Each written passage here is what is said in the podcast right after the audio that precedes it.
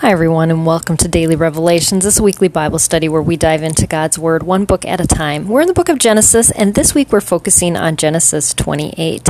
And we use a different precept method every day to just focus our, our thoughts and our, our minds on God and what He is wanting to say to us uh, through this text.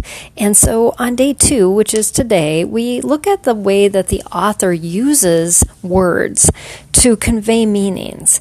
And and in that process, it slows us down to, to look more critically at the text itself and to allow the Holy Spirit during that time, as we're slowing ourselves down, to speak to our hearts and lead us exactly where He wants us. That means that what God said to me today may not be what He says to you, even though we're reading the same thing and we're looking at the same words. So um, so I'm just going to share with you what God shared with me today, and I pray that you will do the same thing by digging in and seeing what uniquely He has to say to you. So as I was reading through the chapter today, verse four really popped out at me as Isaac is talking to Jacob, and he's saying that you may inherit the land in which you are a stranger. And it made me realize, as I read that, that here was Isaac, who had lived his entire life. His father had lived half of his life, Abraham, in this land where he was a stranger. Isaac was a stranger all of his life as he lived through this, and Jacob, halfway through his life now, was still a stranger in this land. They still had no place. They were considered foreigners. Um, And how difficult that is.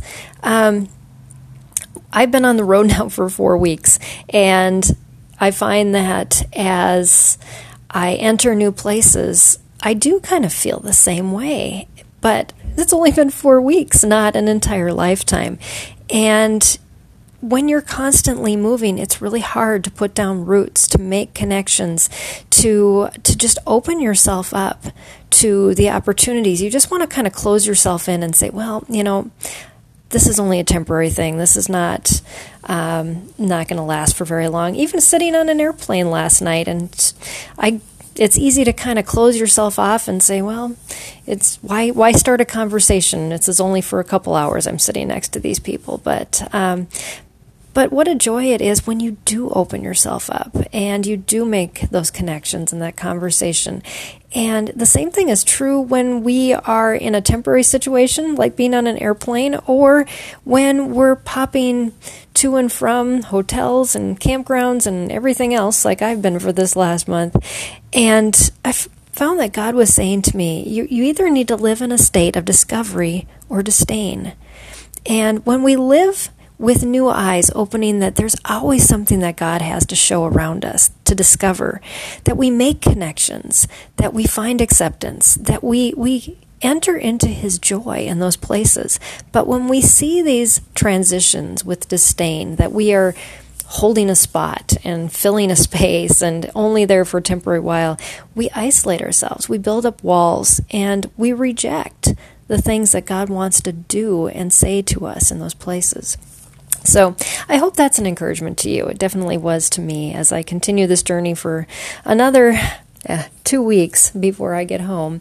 Um, but but just be encouraged. God always has something to speak to you, and speak to you specifically to what you're going through, um, what's going on in your life, um, what's coming up ahead. He always prepares us. He doesn't leave us guessing or in shock. We we should always know um, and enter those things into ease, even if they are things that the world just um, says we should be so overwhelmed with.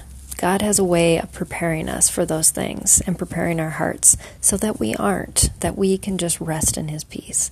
So be encouraged. Thanks for joining me on Daily Revelations. I will join you next time as we continue this study through Genesis twenty-eight.